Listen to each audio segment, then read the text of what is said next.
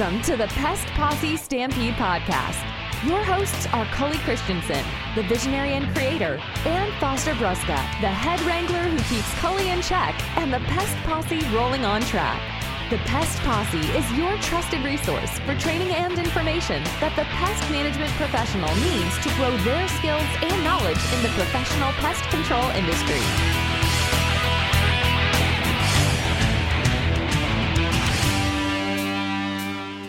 The Pest Posse is in the house.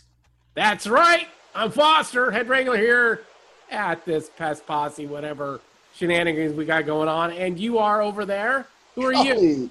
I'm visionary and creator here at the Pest Posse, and Foster's having a Monday morning.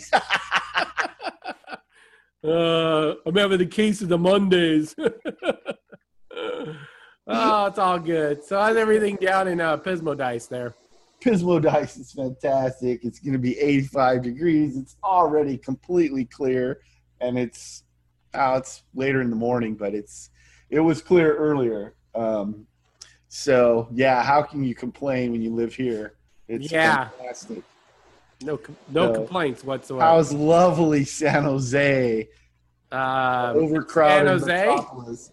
it's San Jose. You know, do you know the way to San Jose? It's just the I same old, same old. Nothing different. You know, Right? everybody's working outside these days. All the salons are working outside. Restaurants. Right? Oh yeah, I saw that. I was driving by someplace and all the all the barbers were set up out on the sidewalk and Yep. parking lot trying to keep business going. I Yep. I actually I think it's really it's cool that they're doing that. Um I mean whatever your thought process is, I'm just glad they're still working. Yeah. Oh no, it's good. I'm glad they're still working. It's Yeah. interesting to see the creativity of the restaurants, you know, taking over parts of their parking lot or Yep. you know, whatever they are doing to, to keep business going. Exactly. Um, you know, I mostly just eat out or take out, you know, Yeah. take out when I go, when I go out. Otherwise, you know, most of my meals are at home, but uh, I go out once or twice a week and it's typically always take out, even though it's outside dining Yeah. people here don't take uh, social distancing and things like that very seriously. Oh no, that's not good. You know, I'm not real worried about getting COVID. Um, I doubt I'm going to be one of those people that you know gets it serious, but you know, I'm like, why take the chance? Yeah. Exactly. Yeah. Why why hang around those people? Don't need to be doing that. Just get the food, go home. You got you got a nicer dining area outside anyways than anybody. Right? Yeah, Oh. exactly. I had some guys over a couple weeks ago, and um, we were just outside, ate dinner, you know, barbecued. Um, I smoked some ribs, and uh, we had a good time. Nice. and uh, it was nice, you know, no big deal. But we got to get some so- social interaction. It was just something I'm been desperately craving. it's craving it. Like, ah, I need it. I need I it. love to be around people. That's just my personality. Yeah. just nuts. Don't Then blame my, you. my wife and I went out went on a hike yesterday, a little um, lake right down by the beach. Oh, nice.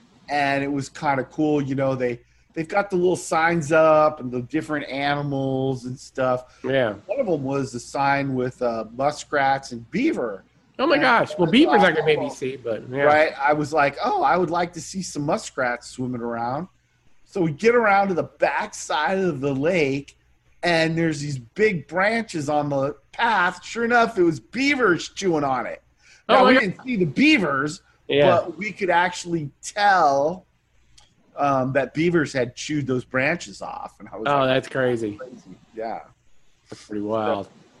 Um, yeah, it was uh, it was kind of a cool hike. We saw some other stuff, some cormorants. I've never seen cormorants live before. Big Yeah, nice. blackbird. I Yeah. remember those. Um, and uh, you know, a few other things. Nothing too fancy, but Yeah. uh, Nice. cool. So it's nice living around here and taking advantage of some of the. Oh yeah. No, that is nice. You got a nice area. it's area. really sad though. All the ATV shops are closed. Oh yeah, no. Well, of course, No nobody is the- any of that stuff. The dunes are closed. They won't Yeah. let you. on- I mean, you could walk out there, but you can't drive out there right now. No, yeah, no. All that stuff's closed. this 'cause it's stuff social- to me makes no sense. No, it makes no sense. There's there's a few I things mean, with all this that doesn't make any How do sense. you not social distance in your own car on the dunes? I have no idea. I have no idea. It's Whatever. Yeah, doesn't And the make any governor will never see eye to eye on a lot of things. Yeah, exactly. Uh, That's okay. that is that is okay. I Oh, don't want man. his job either way. yeah. oh, So- so what do we got going on in this podcast today? We got we got something. We something have a here. great, great um, episode today. Yep. Today we have Cisse Spragins from Rockwell Labs to discuss the era of label restrictions. This is really good talk we had with her. Oh yeah. It was on our YouTube live episode in the beginning of August, and um, it's so good that we just felt we had to put it on the podcast as well. Yep. Exactly. I think you could get a lot of good information off of this and share this with your staff um, and help them out as well. Exactly. Exactly. So cool. Well, let's uh without any further ado and banter here, let's just uh jump into this podcast here with Cisse. Hello, Cisse. How are you doing today? I'm doing great. How are you guys? I'm doing good. We're doing really good. Really appreciate you being here for us today to to talk about uh, pest control in the in the era of label restrictions. I think this can be some great information. So, yeah. So, you know, uh, Cisse, why don't you just quickly introduce yourself for people that aren't familiar who you are and everything you're about? Okay, I'm well. I'm Cisse Spragins. I'm, I'm uh, I, I started Rockwell uh, Labs, uh, I guess, 20 about 21 years ago at this point. Um, so we're officially legal now. We can drink and everything. Um, but uh, That's what I'm talking about. You're grown up. You're Yeah. legal. Right. Um, yeah, so you can use our products in all 50 states. Um, we, uh, we, I, I started the company with the intent to create the future of pest control, and really our focus has been IPM uh, products.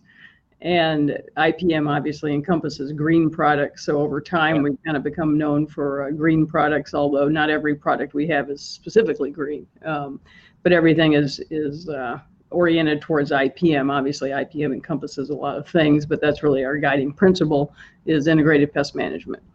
Um, so we basically developed, as uh, as you guys were saying, probably 50 some odd products um, that we've been selling to the professional market uh, since uh, we launched or first start, started selling our first product in 2000. So um, it's been a it's been a good ride.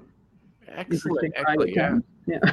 Yeah. You, you've got some. You've got some phenomenal. The early days when you would come out to San Jose for uh, the customer appreciation parties that um, one of the local vendors would put on. Yes. Yes. That was when I got to meet you for the first time. Yep. Yep. I remember that. Yeah. So Yeah. let's get into the topic. Um, what are the major classes of products that are affected by label restrictions? Well, there's really nothing more exciting than talking about label restrictions early in the morning. Um, Yeah. That's why I'm my coffee. that's right. Um, so the the two main classes, you know, that have had some significant restrictions put on them uh, that are widely used are, of course, pyrethroids and neonicotinoids, and those are really the two most widely used classes of of chemistry, you know, for pest control. Unfortunately, um, so there have been significant use restrictions uh, put on those products in the in the last several years. So that that's curtailed a lot of uh, of practices that used to be used to be legal that aren't anymore. Mm. Yeah. Yeah. absolutely. So, so what what really drives the restrictions on the pyrethroids? Um, it's really all about water. Um, there have been allegedly traces of pyrethroids found in groundwater. and I think a lot of that came from California. Um, California frequently leads a lot of these uh, these types of, of issues. and basically over you know years of using pyrethroids, they're apparently are and they don't necessarily break down in the environment you know that quickly. They can so-called bioaccumulate which means they build up you know in uh, in water and soil and what over time and don't break down right away. So there's basically the concern that drove these label restrictions was about that water buildup. And they didn't focus on agriculture which you know uses actually you know from a tonnage basis way more pyrethroids than structural pest control. Um, they they chose to focus on structural pest control because the they felt like application to so-called impervious surfaces like asphalt or concrete, basically hard surfaces that don't um, absorb the liquid, you know, when you spray it on or whatever, that that cause runoff, you know, going into uh, storm sewers and you know potentially waterways and things like that. So that was uh, that's why they basically chose to to really focus on structural pest control use for these restrictions because they felt like even though that was a lower volume of use compared to agriculture agriculture they felt being applied you know in fields wasn't uh, you know kind of running off as much um, yeah which is hilarious because the field a lot of the fields in california are really close to um, the delta Yeah. Yep. um, Yep. but um, also i think you know and i'm not complaining I mean, california's got a lot of agriculture um, but also they get, they're going to have more money yeah Yeah. than we do uh, as a Yeah, whole. the farm lobby is stronger than than Right. we. Absolutely. Um, another concern in California is again, it's water, but it's even the waterways, like you were saying. So the um, runoff down the storm drains and then into the creeks and the rivers. Um, and they're also worried about the I can't remember the name, but the little crustaceans that Yeah. live in those rivers. Um, I, we could get into a lot of that testing. I, I, I'm not. I'm. I don't believe the testing's as scientific as it should be. Um, but um, that's just my personal, you know, thing. Uh, I'd like to see him do a little bit better job uh, on on that. Um, but that's another issue. Um, Yeah, it, it's interesting because the restrictions have been in place for a few years now, and I don't know if they've seen any change. Um, I I haven't personally examined the data that drove those uh, those decisions. I know in in my former life, uh, when I worked for Bell Laboratories, I was involved a lot in the uh, when they were trying, you know, starting to restrict second generation anticoagulants. And I know that when we examined that data, it was pretty not very good. Basically, right. it, it was- I mean, it was very, it was not particularly, uh, it did not really support the uh, the actions uh, if you looked at it from a toxicology point of view. But on the on the pyrethroids, I don't, uh, I have not personally looked at their their data, um, you know, at that level. Right. I don't know about the actual data. My my concern is with the method. Yeah. Uh, and so, um, you know, again, we could spend a bunch of time on that, but that's not the actual topic. It is what it is at this point. Exactly. Exactly. Exactly. Yeah. Yeah, and you know, we just just real quick, you know, I probably can't answer this, but we've got a lot of people here that are that are commenting. We just kind of this is Uh-huh. great. We got a lot of this. We got a lot of comments going on right Yeah. now. Trying to trying to keep up with it. You know, Damien um, Irwin. We probably really can't answer this, but you know, you know how much of the runoff is is due to homeowners. You know, doing their own pest control. I mean, I think we I think we've all kind of had that question. You know. So I I just like to hit on that real quick. I honestly, Damien, I don't think it really matters. Uh, and the reason I say that is because there's a lot of us out there. I run into a number of companies who are still using pyrethroids for their regular product, you know, for their maintenance treatments, uh, because it's cheap. You know, you buy a gallon of of pyrethroid concentrate for forty or fifty bucks. I think. I mean, Exactly. but the guys aren't out there following the restrictions. They're just spraying the whole yard like they've Yeah. always. They- yeah, they don't care. Yeah. I've worked with companies who are doing it, and I'm trying to coach them to, you know, really work on that. And the best way I, for me, I just, you know, I don't, I don't have pyrethroids on my truck. You know, I've got one, and I really only use it for um, my wasp baiting program. And um, but it is my backup since I do predominantly green services. I have a very good quality pyrethroid for you know one particular issue that might need to be controlled. But you know, in how long have I been running? Two and a half years, Foster. Yeah, about two and a half years been running your own thing. So yeah, two years of June. Um, and I've never had to use a pyrethroid to fix the problem. yeah, which is good. but uh, that's the biggest issue is that we still got companies out there who aren't training their techs right, and, and yep. their techs are not doing the services according to the pyrethroid rules. I'm sure there's lots of them who are. Yeah. Um, there's still a number. Until we can do it right, it's really kind of irrelevant what the homeowner's doing. Yeah. Yeah, exactly. So cool. Yeah. So just real quick before we move on, yeah, we got a lot. We got a lot of comments, a lot of people coming in here and stuff. So um, we actually have. Uh, oh, let's see. This is well, we got we got Cody here from uh, from Ohio. He's a brand new. He said he's brand new viewer here. Welcome, Cody. Certainly do appreciate that. He's been a PMP for six years, so really enjoy the content. So this is gonna blow you guys away. SB Fumigation says hello, all the way from Nigeria. So wow, Nigeria in the house. We certainly do appreciate that. That's uh, well. Then we have Cameron Sheedy. Looks like he's from Canada. Yeah, exactly. Hey, oh no, they don't say mate. They say a. A. right. oh shoot. So yeah, exactly, exactly. So cool. So yeah, we just got a lot of comments. Just keep keep bringing them on. People here, we'll we'll keep asking them. We certainly well, appreciate everybody's on. Let me let me touch on SB fumigations. They're they're what are the, we think is the best uh, pyrethroid. Well, that's really difficult to question. There's yep. lots of really good pyrethroids out there. Mm-hmm. Uh, I would say that one of the best is um, lambda cyhalothrin. That's the active, and Cisse has that active.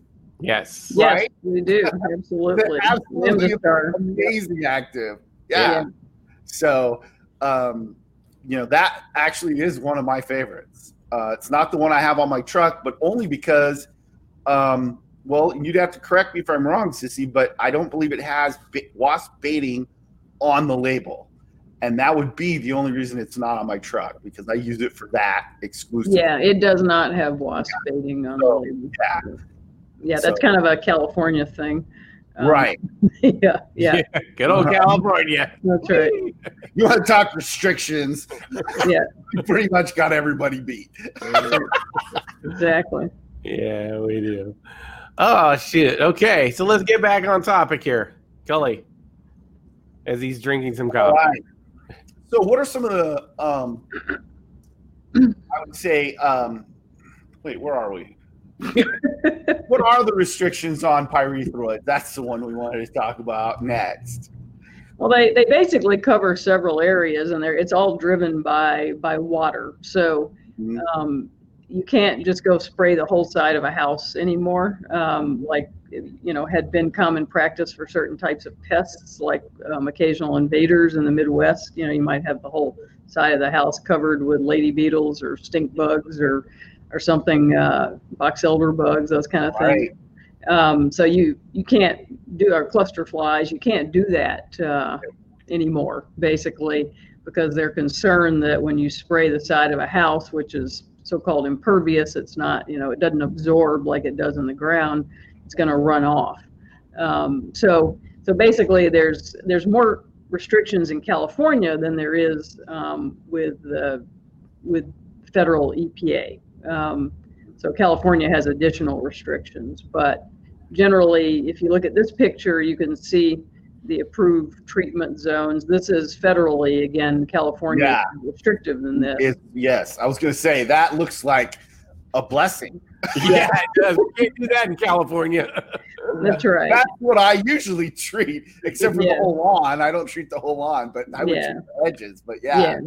Now, this doesn't this doesn't mean where someone would always treat. This is basically Yeah. just where you could, in principle, treat Right. on, on this property. So the things to look at are the fact that you can only go up three feet up the foundation, and I think in California that's two feet. Um, and you basically can only do the pin stream applications on the surface. Um, you can treat under the eaves. That was something they, you know, they, they actually, it was worse when it first came out and then NPMA kind of explained reality to them a little bit, you know, with regard to things like spiders, you know, on eaves and things like that. So they Yeah. basically will treat the Yeah, how is the rain gonna wash off what's under the eave? Right, right. Yeah, that, that, that's, that's it as well. Exactly. Um, and then the other thing is the water setback that you see in that, that Yeah. diagram that, you know, you have to, you can't go right up to the edge of water. You've got to be set back. And I think in California, the setback is in fact larger than that. I think it's 25 feet in California. I think it's 50. Is it 50? Okay, whatever. It's a lot, a lot of feet. Um, Yeah. But, uh, yeah. And then, um, and then also the, like, you can't spray on the, you see the sidewalk there, that would be an impervious surface. If this house had a driveway, you, that'd be the same situation. Um, so you, you can't spray those, uh, those concrete surfaces, which for a house isn't that big of a deal, but when you get into an urban environment, it causes more problems. Now, again, in California, I think you can't spray right up to the edge of a sidewalk. You have to stay two feet away from a sidewalk, um, if, if I'm correct on California regulations. Um, and then also in California, I don't think you can, even if you wanted to spray the whole yard, I think if you're doing a perimeter treatment, you can only spray like a band, like three feet out or something like that. Maybe you guys probably know that better than I do for California. Yeah. Um, Well, yeah, and then on the lawn, you have to stay three feet from the concrete. You can't do the pin stream along the edge. yeah, It's kind of Yeah. weird. Only like if you're doing fleas and you can Yeah. go three, you got that three foot band, you can't put anything in. It's yeah. kinda like, okay. I mean, I don't ever use pyrethrins for fleas anyway, but Yeah. Yeah, yeah. yeah, that would be, uh, yeah, that definitely is a problem for certain kinds of pests. Um, the other thing is basically applications uh, to surface water. Um, I think in California, you can't even spray over a puddle, I don't think, um, No. if you're following the label. period. You Yeah. can't apply in the rain.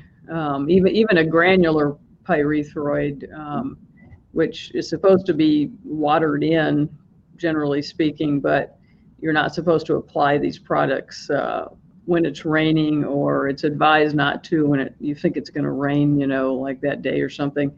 Um, and again, that's that's all related to you know runoff of, of water. So so those are some of the uh, some of the restrictions that are out there. But again, it's all it's all tied to water in one way or another um, in terms of you know the product getting washed off or running off uh, into the water.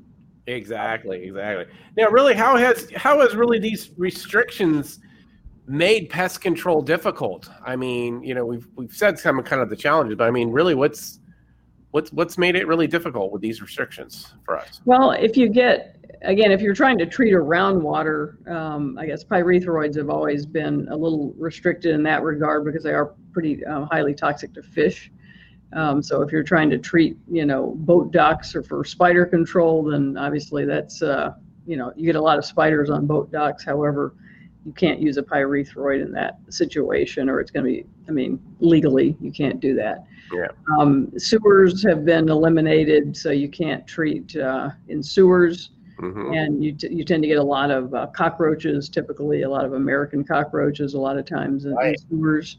Um, I had mentioned the uh, occasional invaders um, that are prevalent in some parts of the country, where you basically have them covering, you know, the whole side of a house um, Right. at certain times, where you know just large numbers, or you're trying to repel them from, you know, that whole side of the house. So those that type of uh, of treatment is is very difficult as well. I remember the first time I ran into that. I walked into a backyard and it was a callback and the whole wall, the whole wall was covered Yeah. with box elder bugs. And Oh I my had Yeah, my first summer in pest control hadn't seen anything like that. I was like, oh my gosh. You know, back then, and there weren't as many restrictions in the 90s, and we were still using organophosphates, and I just power Yeah. the whole thing down.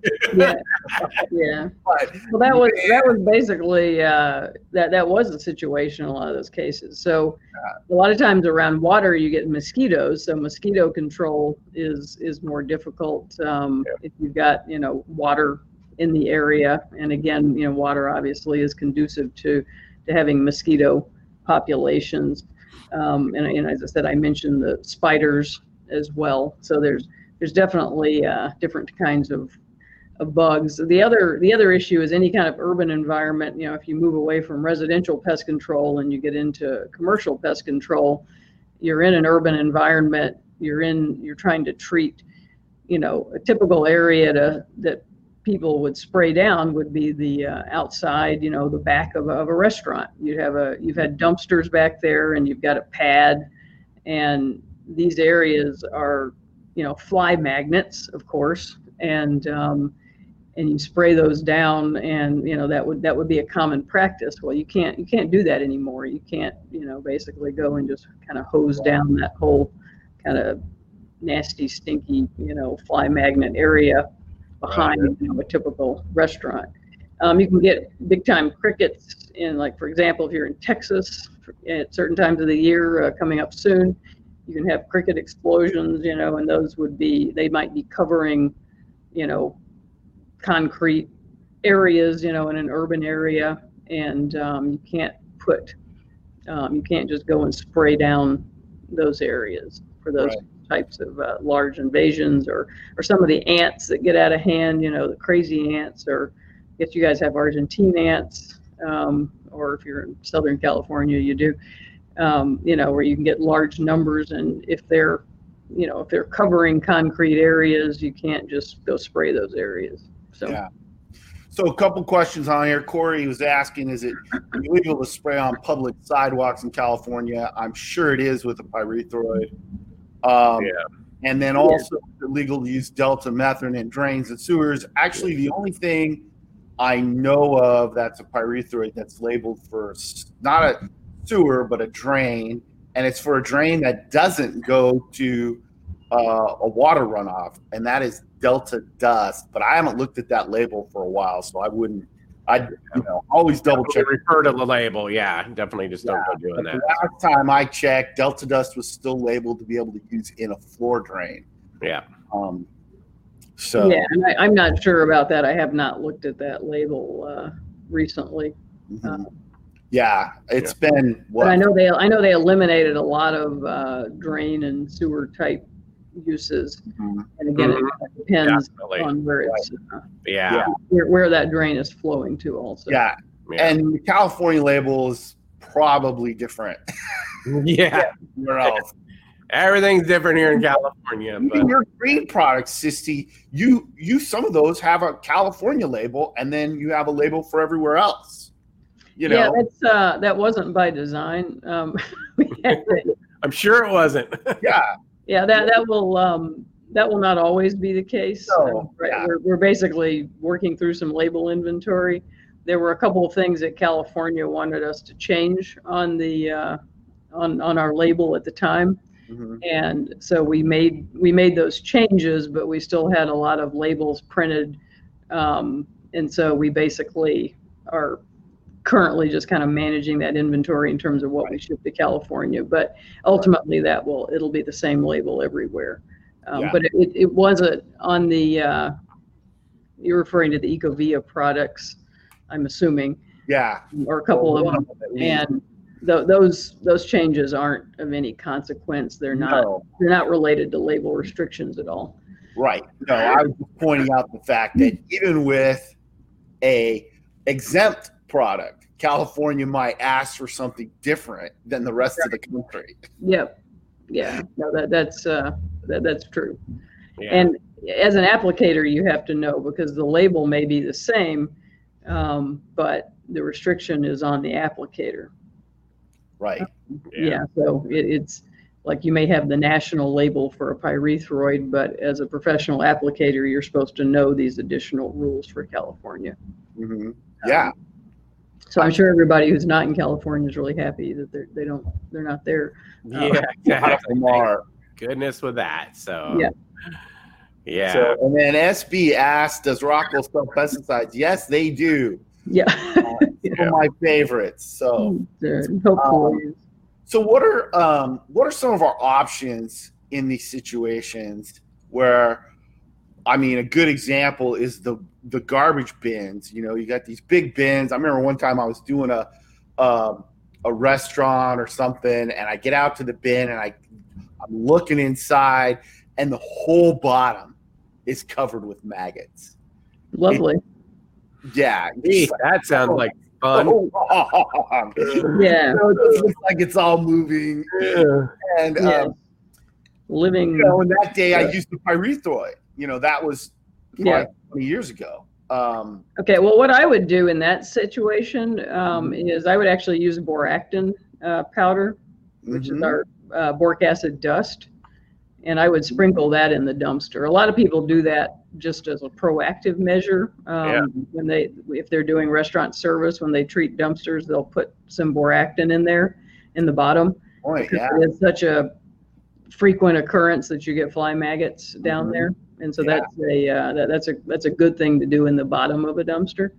Um, as far as spraying the now, you could use Ecovia too. Um, Ecovia is definitely Ecovia EC. Um, would definitely drop those hot maggots. on uh, on Crazy. maggots.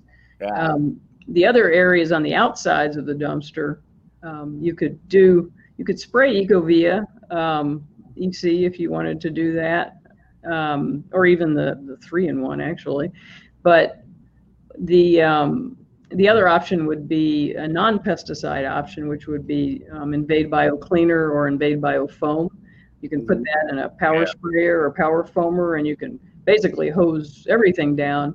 And what that does is it gets rid of the odor that is really attractive to uh, um, ah, flies and things in the first place. So it's you know it- it's not a pesticide. It's not Right. gonna, it doesn't kill the flies or whatever, but it's going to um, it's going to digest the the gunk, the Yeah. organic matter that uh, is, is stinking. You know that um, that's that's there. So so that those types of situations, uh, those are those are a couple of options that you can uh, that you can use.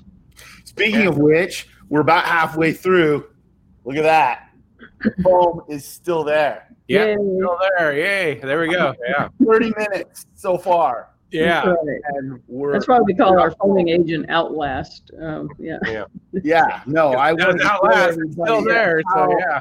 that's the thing one of the things that impresses me so much about that the aerosol is that that fo- we've talked about this before Cisse that foam lasts so long which gives the actual active um, microbes more time Yeah. feed on that spot they're in Yeah. The microbes need a little time to they need a little time to kind of wake up because they're in a spore form in the uh, in the product. right Like in the can, they're in a spore, which is a dormant state. yeah And then the spores have to wake up and start generating colonies of bacteria to actually eat the stuff.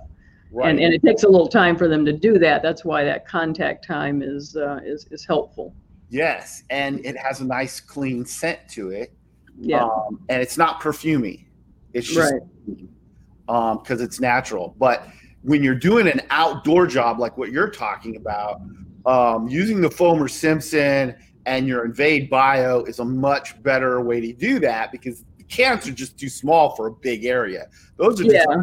You go tiny- broke using cans. Uh, yeah, a small area. Um, Yeah. But yeah, absolutely. I think that's. Um, uh, I hadn't really thought about that for that that setting. You know. Yeah, you can outside. also you can also just spray the Invade Bio cleaner. Um, I've I've had Mhm, people that right. put it in a power sprayer literally and hose down. Yeah. Um, we call that poor man's foaming. Um, Yeah. yeah. right? But you're not, it's not going to sit on the surface as long that way, is it? It's going to dry a lot faster. Yeah, well, it's not gonna.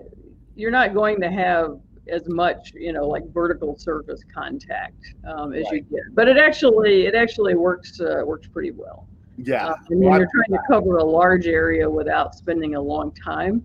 Mm-hmm. Uh, it works. Now there are like pressure washer, like foaming attachments for pressure washers and things. So people have used those with, oh, right. with the foam or the cleaner. Yeah. So there, there's a lot of different ways to, you can put it in a hose end sprayer um, and spray it. You know, if they have a garden hose outlet, you know, back there, mm-hmm. um, there there's a lot of a lot of ways you can.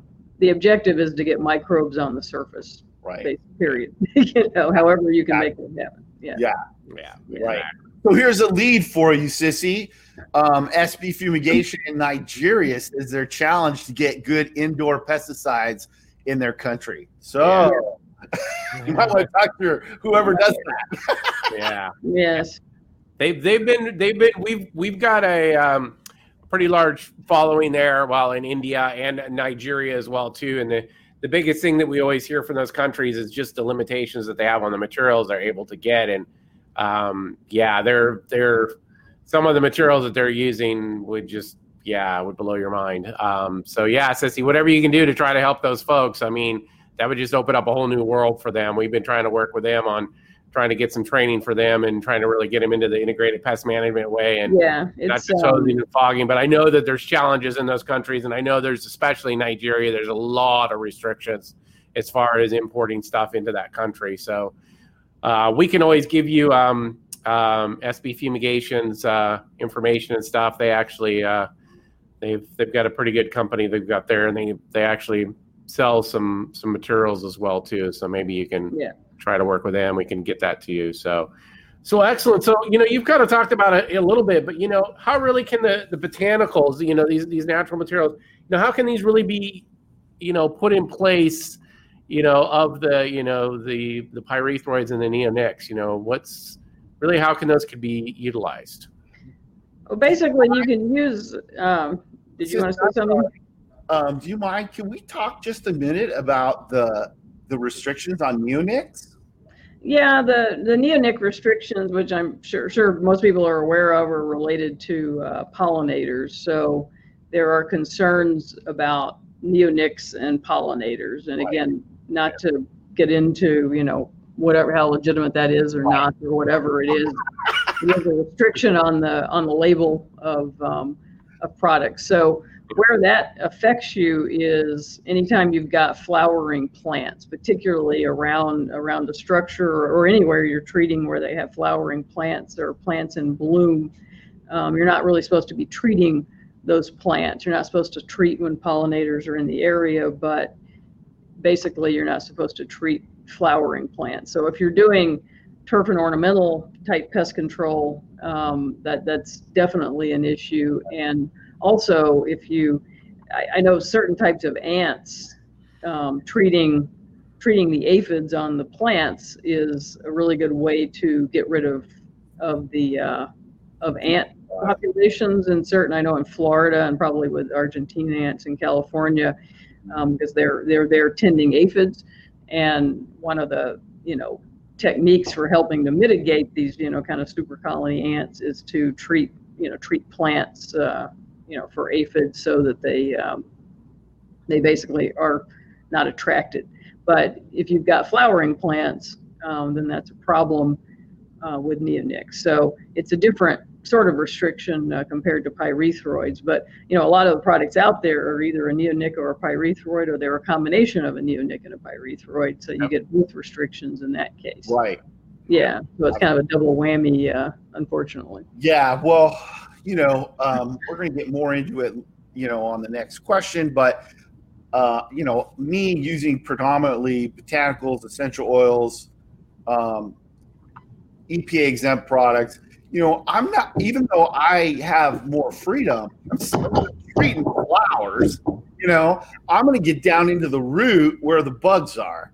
You know, you're going to get a certain number of bugs on top of that plant, but most of your insects are down and they're hidden and they're yeah. undercover.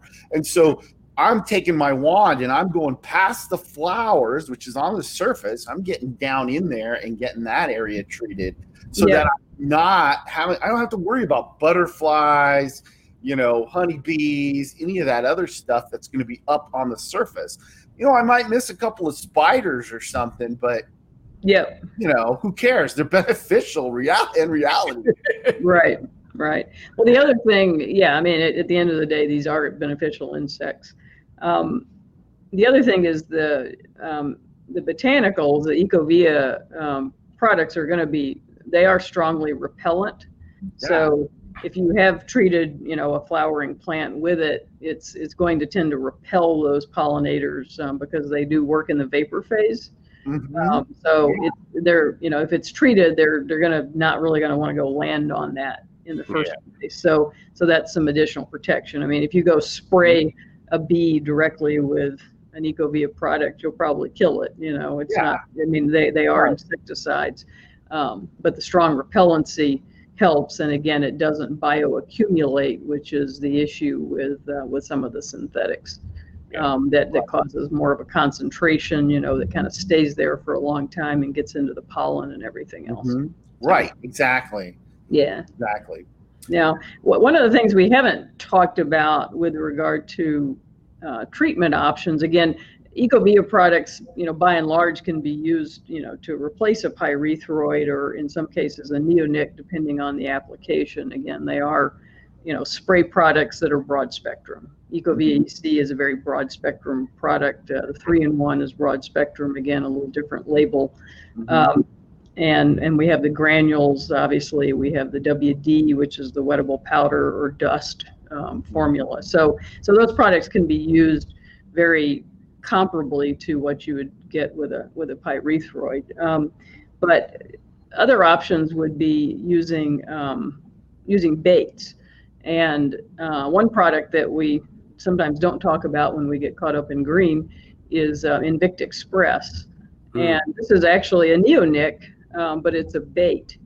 And mm. so this product isn't subject to those same types of use restrictions because it, it's not applied on flowering plant tops, obviously. It's a granule that you're putting on the ground. And um, it is a granular bait. It is registered in California and it doesn't have any special you know California use restrictions, and it was I know we registered it there right when they were starting to put in these neonic restrictions, and they were like initially like, oh no, you can't register that here, and I'm like. Well, actually, um, you know, so we went through that argument about you know the fact that it's it's a different kind of a, of a product and in terms of you know the risk the activity you know versus a spray that you know you might be spray, spraying you know directly on the on the plants mm-hmm and um, and that product just nukes like ants, crickets. Again, you don't have the hard surface, so you could actually put it on concrete. Um, maybe if you had a you know concrete pad or slab, you know, covered with crickets or something, um, you, could, you could put that there. Um, generally, we don't recommend putting granular bait on hard surfaces just because you don't want you know dogs to come lick it up. Oh, yeah, that would be good yeah, but if you're in an urban environment, you know, that's generally not, uh, you know, not as much the issue, you know, versus around somebody's house. Yeah. Um, but but those those products are, or that that product is going to, you know, really help in uh, in situations where you know you may have restrictions, but you know, for the target pests that it uh, that it affects.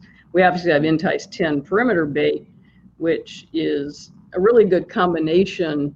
It's a good combination with a pyrethroid perimeter treatment, but it's also a good combination with a botanical um, perimeter treatment, and particularly so because the the Entice 10 gives you 60 to 90 days of residual activity. Mm-hmm. And the residual, you know, one of the downsides of botanicals is that they tend to not have as long of a residual activity. Mm-hmm um, which I mean they don't accumulate in the environment, and that's a good thing. Um, but you know the the flip side of that is that they're not going to uh, to last as long.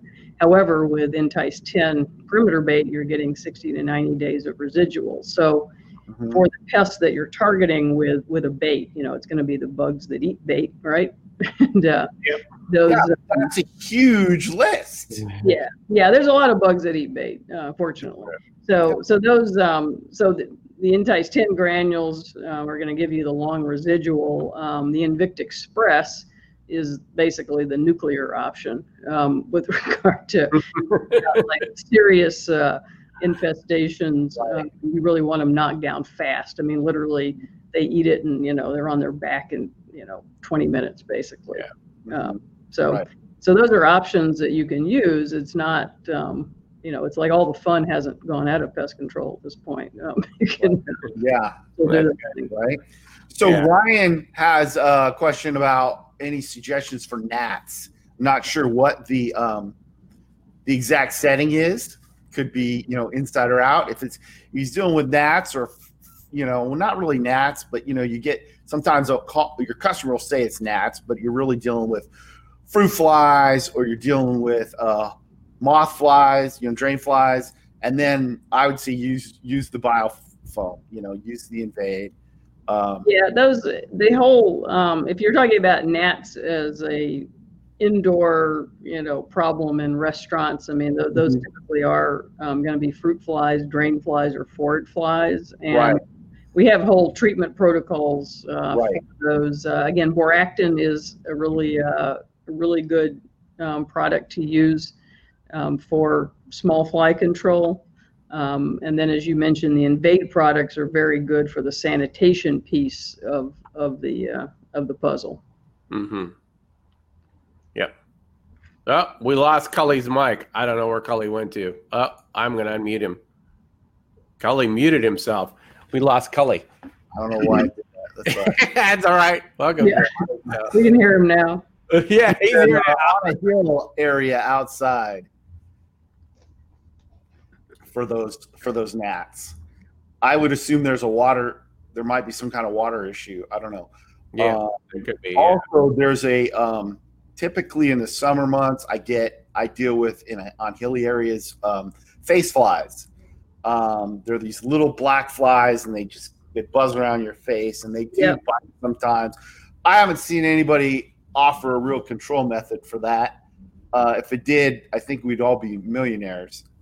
Yeah, Yeah, yeah. I mean, you can you can fog a botanical. Um, Yeah, in in situations like that and you don't have to be worried about getting near water or ponds or koi ponds or something um, you don't want to fog in put it in the water obviously but you can fog over water and, and up Mhm. spray up to the edge um, if you are fogging a botanical it's best to really do um, like a ulv like a backpack mist blower um, you Oh, want yeah. your droplet size um, with a pyrethroid Yeah. Or a pyrethrin, you're typically looking for a much smaller droplet size, but you kind of you want sort of a heavier wet mist with a botanical um, based on the testing that we've done to get to get the best effect. yeah. I would have. I, that's what I was thinking as well. I love my backpack blower mister. Yeah, and um, using it with botanicals. I mean, you know, I'm just like thinking, how do you do even a mosquito control treatment with a backpack blower with a pyrethroid and follow the restrictions? yeah, You know, um, yeah. It would be tough in California, particularly. It would be. yes, Oh Yeah. yeah. especially yeah in California. Whereas when you show the that you know when Foster put up that house with the pyrethroid restrictions in other states, I can see that being much more feasible. But in California, I don't know how you could do it. Yeah. Whereas I go in do a mosquito control program and I get I get phenomenal success. I mean, I don't have callbacks. I you know um, it's a newer service for me, so I had one job that I had to go back to once because I I missed an underlying patio, the roof of that uh, you know patio cover. Um, but other than that, you know, the rest of the yard was fine. You know, where I used the botanicals, and of course, I used botanicals on that spot as well when I came back. I just used my backpack. So Yeah. And Yeah. you can you can spray all of those areas again with uh, with Mhm. uh, with an Ecovia product. Uh, the Ecovia MT is good, which is specifically for mosquitoes and ticks. mhm. If you're just focused on one or or both one or both of those two. Uh, Yes, and actually, that's a good point. I'm glad you brought it up because I have a, jo- a tick job I just started, and typically I use the botanical granules. yeah, Um, I haven't done a lot of tick work, and that was like that's all this guy's concerned about is the ticks, you know. Yes. So I'm a little concerned. It's a pretty good sized property.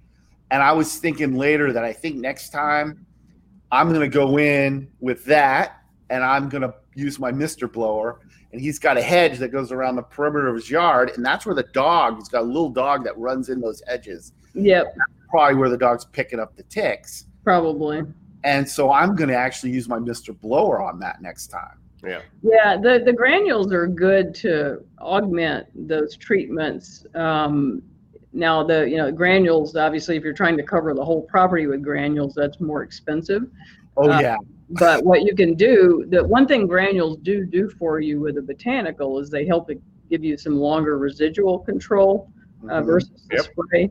So what I usually recommend is that people kind of hit the hot spots uh, with the, the granules, you know, the areas that are going to be the highest likelihood, you know, to be Okay. um, hotbeds for mosquitoes or ticks and to, to put the granules kind of spot treat around those areas. Um, the other thing you could use would be Ecovia WD, which also, because it has the substrate, um, you know, the powder substrate, you know, it's a wettable powder, that, that also gives you a longer residual. So the WD and the, and the granules provide longer residual with botanicals. So right. and you can go and do spot treatments of, you know, what I call the hot zones or in mosquito, like the wet zones, basically to uh, those. And then they will kill um, um, larvae as well. So they're, the botanicals are very, very effective on mosquito larvae. So we've, we've had really good results with that. Yeah, I tell people all the time, and I just can't understand why they will not try it sometimes. And that's that my literally bulletproof flea control program is uh, is the botanical granules. Yep. Yep. You know, I've gone into yards where you power sprayed them and you were covered in fleas Nice. all over you. Man. And you go in with uh, same yard. You go in with the um, all you do is walk through, and you're getting fleas on you, so you know it's going to be super bad. Yep. You go in with the granules, and done. Problem solved. No callbacks. you Yeah. know? I had one guy tell me, "Oh, well, you have to do multiple visits for a flea job." I'm like, I haven't done multiple visits in 20 years. So do you have a lot of fleas in your area in California? Yeah, California has a lot of fleas. Yeah, it has a lot of fleas. Yeah, Okay, well, that's cool. I didn't know that. Yeah. Yeah. We've got. I'm A always lot. excited when I hear about pestilence, you know, in areas. So Yeah, Mhm. exactly. No, Exactly. it's, but I, you know, it's never a problem for me because I walk in with that and pff, job done. yeah, no, that's great. Bada Yeah. boom, bada. So, well, excellent. Well, yeah, we're we're kind of winding down, kind of to the end of this, Cisse. So, really, do you do you have any other final thoughts here for for the PMPs in regards to any of this that we've talked today, or anything else you want to mention that maybe we didn't pick up here? Um, I think really just kind of to wrap it up, there are there's green options and there's IPM options um, Mhm. around pyrethroids, and the green and IPM aren't exactly the same thing. Um, as I said, take, you can take an Ecovia EC and you know use it in place of a pyrethroid. Excuse me. Um, but it also is good to think from an IPM point of view to think about those alternative tools like using bait, you know, granular bait, like using boractin, like using invade products to get rid of odor, you know, around uh, dumpsters and things. And those are really truly IPM techniques. Yeah. Um, in addition, it's not just substituting, okay, instead of spraying a pyrethroid, I'm going to spray a botanical. That's not really what you call IPM. It is a green approach, but it's not really IPM. Yeah.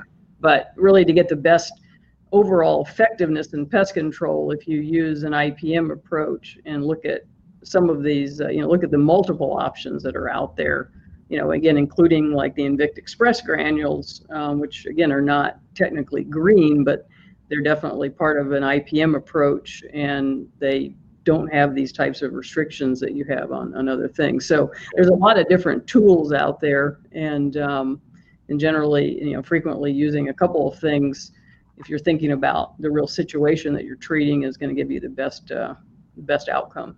Yeah. Right. Absolutely. Yeah. Make sure you're keeping in mind your, um, you know, exclusion where, where appropriate, Right. Uh, you know, trimming, um, cleaning, you know, all those things that go along with the with with a good IPM program. Yeah, absolutely. Yep. Um, yeah, absolutely. So Yeah. great stuff. Thank you Yeah. so much, Missy. Yeah, thank you so much, Cisse, for uh, for coming on here today. I think we've given everybody a lot of uh, good information here. We've had a lot of comments. A lot of people have chimed in here. We've had a lot of people watching. So this has been, I think, a real informative episode for everyone, and we appreciate everybody watching. Again, Cisse, really do appreciate your time because I know you're busy. Um, Yeah. And we was great. I appreciate the opportunity. yeah, we, and we certainly do appreciate the uh, the support with the sponsorship for this month's episodes. Mhm. Um, this has been great. Glad to, to finally get you to get uh, highlighted here on uh, on our episode. So, Cully, you got anything else in closing here? Um, not particularly. Uh, Corey had mentioned earlier about honeybees are not indigenous to any part of California. They're not indigenous to any part of the United States. Yeah. Um, and actually, we have um, pollinators being carpenter bees, hu- uh, hummingbirds. Um, he pointed out birds. We have lots of solitary bees that butterflies and moths. All of those are great.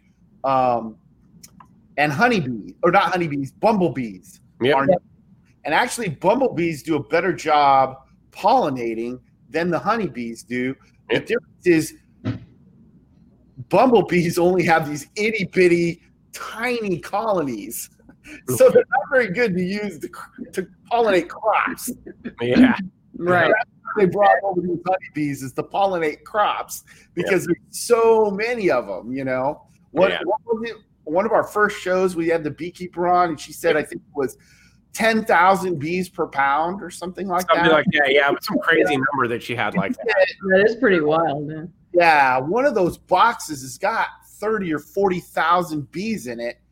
Um, and so that's what you know makes makes it so much easier to to uh, get those crops pollinated well so Yeah. that they get good outcome you know more fruit and vegetables from those so Yeah. um, though i do agree with it the you know we can't um, like we talked about with like Cisse was pointing out especially with neonics um, the restrictions there whether it's there correctly because the science backs it or doesn't it doesn't matter the No, restrictions there and we're gonna have we need to follow it. Yep. and we need to continue to be leaders in our industry uh, by following those and and overcoming.